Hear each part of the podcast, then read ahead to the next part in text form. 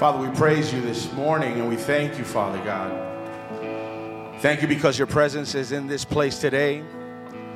Thank you, Father, because you delight in the worship of your people. Father, thank you, Father, for giving us that freedom to worship you, to sing to you, to give you all praise and all glory. We thank you for this moment. In Jesus' name we pray. Amen and amen. Hey, if y'all feel like raising a hallelujah, how about giving Jesus a shout of praise? Amen? Yeah. All right. Let YouTube listen to you. praise Jesus. How are you guys doing today? Y'all good? Blessed and highly favored? We, we, yeah, that's right. That is right. Oh man, it's a, it's such a joy to be here. This you know, for me being here this morning. Um, I always look forward to these moments and and uh, and share God's word with each and every one of you. And this morning, you know, I was I was sharing with, this morning in, in our nine o'clock that as I was riding and viewing the beautiful gray sky, I was thinking to myself, you know, we, we, we are commemorating 21 years of, of a disaster. And, um, and I was just thanking God that the fact that I opened my eyes this morning was reason enough to give thanks, was reason enough to say, Thank you, Jesus, because we are still here. And we are here to just lift up your name in glory. God is good. God is good. And, and as I kept on praying about this, um, I was just remembering where I was on that day, 20, uh, 2001, 9 11. I had just moved from Puerto Rico. I relocated to, to Atlanta um, a month prior. And I was sit, I was in a house. Uh, it was an empty house that was loaned to me, and there was a TV. I was good.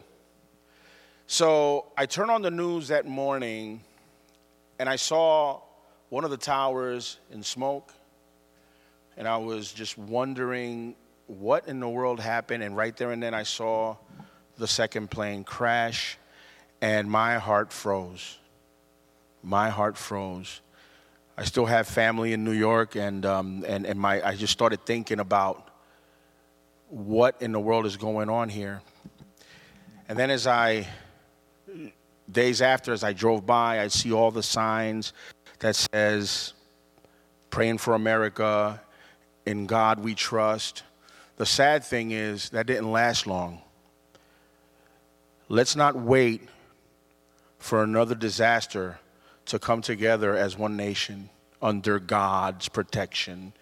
So I just pray that that you know as we continue on our daily lives that we can just think about the fact that God has brought us this far and we are here to to reach the lost for God's kingdom.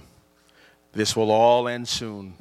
Heaven awaits the saints of the Lord. Amen. Y'all ready to listen to God's word? We are too. Praise the Lord. I want to read one of my favorite stories in the gospel. And it's one of my favorite stories because it involves food.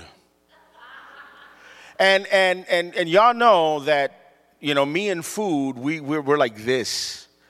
And I wanted to, to read, I'm going to read from that story that I shared with the children this morning, I'm going to be reading from the book of John, chapter 6, verses 1 through 13. And I'm going to be reading from the New International Version uh, this morning.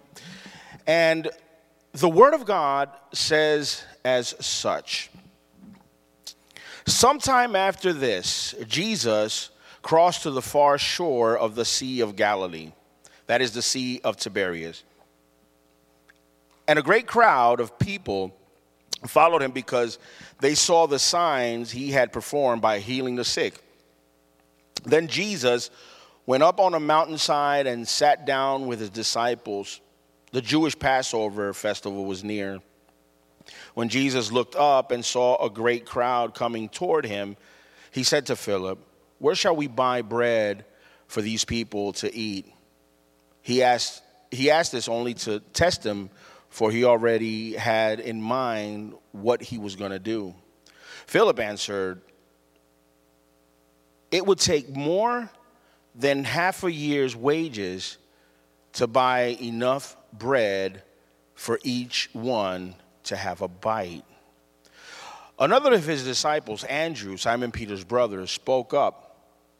Here's a boy with five small barley loaves and two small fish. But how far will they go among so many? Jesus said, Have the people sit down. There was plenty of grass in that place. And they sat down. About 5,000 men were there. Jesus then took the loaves, gave thanks, and distributed to those who were seated as much as they wanted. He did the same with the fish. When they had all when they had all had enough to eat, he said to the disciples, "Gather the pieces that are left over. Let nothing be wasted." So they gathered them and filled 12 baskets with the pieces of the five barley loaves left over by those who had eaten. Father God, thank you for your word. I thank you for your word, Father, and I pray that this word today will speak to our lives. That as we receive from you the instructions, that it will help us to be better servants of you. That the people surrounding us that don't know you, let them let them experience the first Bible that they read will be us. So, Father, I give myself to you. Holy Spirit, take over. Speak to our hearts. Please forgive, clean, clean my life from any sin. So, whatever comes out of this mouth will be blessed and ordained by the Holy Spirit. In Jesus' name we pray. Amen and amen. There's a reason why I love this story so much. And one of the things that I that I was, you know, I've this story, and I'm sure that you have too. We've read this story so many times, over and over. And one of the beauties, one of the beautiful things about God's word is that you can read a story over and over and the same story over and over, and it will always give you a different message. You know, it'll speak something different in your lives. And one of the things that I love about this story is that it talks about, you know, of course, Jesus. I love me some Jesus. And, and one of the things that, that it says about Jesus is that Jesus had many followers. He had a lot of followers. And the reason why Jesus had a lot of followers was because they have seen in Jesus something that they have never seen in any human being ever before. Everything that Jesus did and everything that Jesus spoke was an impact to those that were around him. You know, Jesus did all of these great things that nobody has seen before. Now, yes, Jesus was a teacher. They called him rabbi, they called him teacher. And although in Jesus' teaching, he would upset the Pharisees because he would bring a new meaning to the actual word of the living God. But not only would Jesus bring meaning and teaching to, to God's word, Jesus would, would always back it up with action. He would always back up his word with action. Now, miracles were seen by the crowd. Miracles were seen. Now, I am, you know, I am one of those because, you know, miracles and teachings, yes, teachings that are so impactful that would draw people to Jesus, but miracles also would draw people to Jesus. If I was there, if I would have been there in those times, I would have been following Jesus just because I wanted to see miracles, because I'm that curious and I'm that visual. And those were the things that a lot of people that made Jesus, and the word would spread. Even when Jesus said, Listen, this, don't say it to nobody, but somebody was always going to leak it. And they would go up, and, and you know, Jesus' name was already known, and he was known for all the things that he, that he did. And all of a sudden, the Bible says that Jesus was, was with the crowd, with, with his disciples, and as he looked up, there was a crowd of people. There was a crowd of people. And the good thing about Jesus is that Jesus was never intimidated by any of that. He always knew what he, what he was going to do. You know, last week in the, in, in, in the chapel, in our service, in our Hispanic service, we packed the house. The house was packed. And we have one family that did not, did not come. That was the Linez family. Y'all know the Linezes. The Linez alone, they fill out half the chapel. You know? Talking about control. You know, we had we had a packed house, and I say that if the Linez would have come, I would have been spinning. I would have been like, now what? Let, you know, grabbing folded chairs. We're going to sit down the middle. I would have been, I would have been a, a lost case. But see, Jesus never loses control. He never, he never freaks out. Here I am thinking, thank, I wish they would come to see how this would look, but they didn't. I knew I was going to mess something up. But Jesus already had the plan. But before he executed that plan, he asked this man named Philip, and he says, Hey, uh, got a question. What would it take for, you know, for us to feed these people? You know, all these, these you know, what, what would it take so we can get him some food? And, and you know, you know the story. Philip gave his answer. And you, yet you wonder, why was it that Jesus, even though he knew what he was going to do, why the question? Because Philip had a choice in his answer. He had a choice in his answer, and like many of us, Philip gave an answer based on his human logic. He said, It's gonna take half of half a year of our wages to feed these people. It's gonna take a lot of money to feed these people. Of course, that would have been my answer too. And probably that would have been the answer to, from many of us. Then comes, and this is the part that I like the, one of the parts that I like the most out of this whole story, because the Bible says that another guy named Andrew, listen to this. It says, the Bible says, another of his disciples, Andrew Simon, Peter, Peter's brother, spoke up. He says, Here is a boy with five small barley loaves and two small fish. One thing that blows my mind in this part of the story is the fact that the Bible says that there was 5,000 men among that crowd. But it wasn't, it, it, it wasn't 5,000 people. We're talking more about 5,000 families. There were grandmothers, in laws, nephews, nieces. I mean, scholars say, and they believe, that there were more than 17,000 people in attendance. You imagine 17, you imagine half of that trying to get in here? You imagine half of that going to Wednesday night supper? You imagine that? So here, here's all these, here are all these, these people, and out of all these people, there was only one boy with a lunchbox. There was only one little boy who I'm thinking that mom said, okay, son, you're gonna go now. You're gonna go with this crowd of people. Let me pack you up some bread. Let me pack you up some fish. Let me do all this so whenever you get hungry, son, you just stop, sit down, and, and eat while you're, you know, if you get hungry. Okay? Good boy. Out of all that crowd, one boy was prepared. He had supplies for himself. But not only did this boy had bread, excuse me, bread and fish,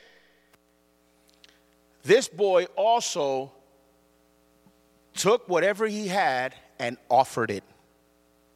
He gave it gladly. See, here are two adults wondering because Andrew said, Hey, listen, let's go to Jesus. I'm thinking this boy said, Listen, uh, Mr. Andrew, sir, I, I, you know, this is all I got. I know that there's a lot of people that are hungry. I'll, I'll, I'll gladly give it, you know, so you can share it. Of course, Andrew will go to Jesus and say, Hey, this little boy gave what he has, but this ain't going to feed anybody. You know? Here we are, two adults thinking in human logic. One little boy acted in faith. No questions asked. Two adults, one boy. So, the question of how far will they go among so many, while Andrew was questioning what was seemed to be a human impossibility, Jesus grabbed what was offered and gave thanks. Let me share a story. You might have heard this before, but I shared it in the nine o'clock, and if you heard it, well, you'll hear it again. Um, my first, one of my first ministries, ironically, when I was around 24 years old, was youth. Youth was my first, one of my first ministries uh, in, my, in, in my walk with Christ. I was a youth leader, I was a youth pastor back in Puerto Rico. And I used to work at this furniture store. And my job at this furniture store was to, you know, to decorate all the, the, showroom. And also, I would receive all the, um, all the, the appliances, the electronics that were not functioning, for, you know, to fill out the warranty sheets and all that stuff. That, there was, it was a Saturday. We used to have worship service for youth on Saturday nights. So I was working Saturday morning. I think, I just think, that that Saturday morning, the whole community decided, how will we upset Jose's day today? And I think they got, they were in agreement with my boss also. Every, I mean, it was one of those things that I had a long line of people just bringing the equipment, saying, I'm over here receiving all these. And I'm like, I'm thinking to myself, man, we sell a lot of junk we sell a lot of no good stuff. That, that, I had my warehouse was packed of, of stuff for people, them the service people to come pick it up, and that's it. But then I had the showroom that I had to work with, and I didn't even touch it because I was busy here. And then my boss, instead of seeing that and saying, "Hey, well, let me help Jose out in, in the showroom because he's busy," he'll call me in the office, sit in his nice little self there, and hey, the showroom's a mess. What's going on here? And that, forget it. I was like, man, it was a long day. I left. It was. I left an hour late from work. I'm zooming up. To, I'm driving up the hills of Mariana Mountain, which is where I'm from in Puerto Rico. And uh, so I'm going up to pick up my wife and Von Marie, who was one year old or two, something like that. And I go. They weren't even. They didn't even start to get ready. And you know, the joy of the Lord was nowhere near me at that time. I start, you know, we, we started, you know, I'm like, listen, we have to go. Well, you know, I had a hard day too, and see you later. I just left. My heart was racing. I was, it, it was, it was not a pretty sight. I was, I was feeling so angry because then I had to share God's word with a bunch of kids, and I was already upset. Service starts at 7. I got there at 6:45. I'm opening the gates, I'm turning on the lights, turning on the air conditioning. I'm doing it all, getting things ready, and I'm over here breathing, huffing and puffing, thinking, what am I how am I going to do this? Then nobody shows up. 7 o'clock, nobody. 7.05, nobody. 7.10, nobody. At 7.25, my pastor shows up. He never goes to one of those, and he decided to go, go that day. So, as you know, funny as he thought he was, so he starts walking and he starts looking around, and I'm over here waiting for the question, and he says, Dude, where's the youth? I said, Buddy, sit down. Sit down! and I just spilled all, I just let him have it. Let me tell you about the day I was having. I mean, I had a pity party like no other. You know, I was just, I was just going and going, and he's just staring at me. You know, he didn't even blink. He was just listening. When I'm done, he says, "You finished?" And I said, "Yes." He says, "You know what you need to do now? Give thanks to the Lord." I said, Man, did you not hear my story? And he says, Yes, I did. Please do not repeat it. But here is the reason why I tell you this. If in good things we give thanks, in difficult moments, when things don't make sense, we give thanks because we can never measure our minds with the power of the living God. And I did just that. He left. I had a one on one with the Lord. And I was telling God, God, you know, I um I don't know what am I thanking you for, but thank you. Maybe it's it, maybe you stopped all these kids from coming here because you know me better than what I know myself. Maybe it was because of the fact that I would not be sharing your word with this type of anger that I have.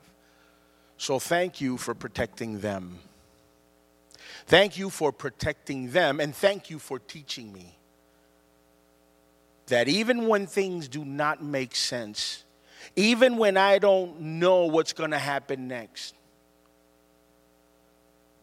I thank you because you are in full control and you never fail because you're faithful. I learned so much in that one day, in that one moment, that when at home we're thinking about how are we going to pay this next, this bill is due in, in, in two weeks, my response is two weeks is not here yet. Let's focus on today because tomorrow is never promised. And if we are here tomorrow, God will supply us with everything that we need. He has never failed.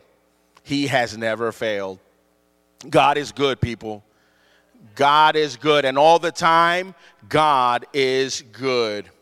And many times, and many times, we measure our situations based on what's in front of us. Many times we, we try to measure circumstances or situations with what we have. See, the math that we know is not the math that God knows. Because in logic, seven pieces of food was not going to fill up the stomach of over 17,000 people, but in the mathemat- the kingdom mathematic equation, Jesus said, This is more than enough. We got what we need. You say it'll take half a year of wages. I say, Give me what you got. And watch Watch how, how I will manifest my power in your circumstance. The Bible says that they all had enough to eat. And when he said, Gather, gather what's left over, 12 baskets after they all ate plenty. 12 baskets took place. 12 baskets were left over. And I want to close with these with these final with this final moment, with this final word.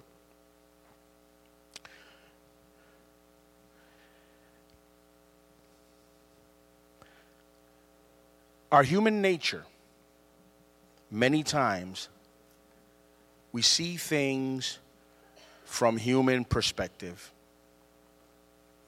And we tend to measure our minds and compare it to God's great power. And because of that,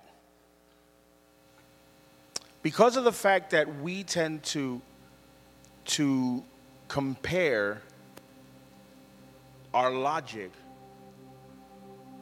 with the logic of the living God, it, it, it, it hinders us. We, we find it hard to place our full trust in a God who has always proven over and over and over again that He is in full control and has never failed His children. So, my question to the church today, my question to me today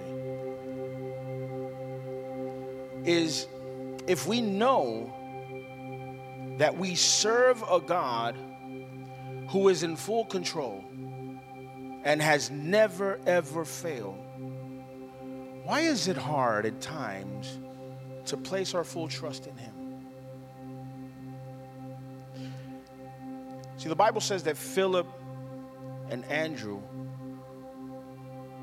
as I do many times, we look at things from the human impossibility. But I think that Jesus is calling us to have a heart like the little boy who gave his all without measuring anything and not questioning anything. My question are we willing to give our all? to the Lord? Are we willing to trust and rest in His faithfulness? Or are we going to continue to retain what we feel that we control? This church, all of us, we belong to Jesus. Everything that's going on that has us probably on pins and needles or has us with concern, let's rest in the faithfulness of a God that loves us and has called us to his greatness. This house is a special place is a special place and who lives and who orders every step in this house is the one who loved us so much that gave first his only son that he would take my place and yours in the cross to die for us. And he died for us with a purpose. You are here because there is purpose as we live and we breathe today, there is purpose from the Lord for you.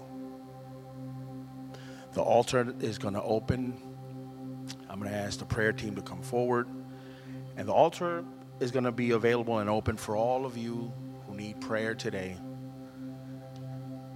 As the praise team closes out with, with the last song of the day, come forward. Let us pray for you if you feel led by the Spirit. Father, we thank you. We thank you for your faithfulness. We thank you for your word. We thank you because you are a God that loves. We thank you, Father, that we will never question. We don't have to question anything because you are in full control. And let this, Lord, be the lesson for us today. And even when things don't make sense, let us be thankful to you. Father, speak to the hearts of your saints.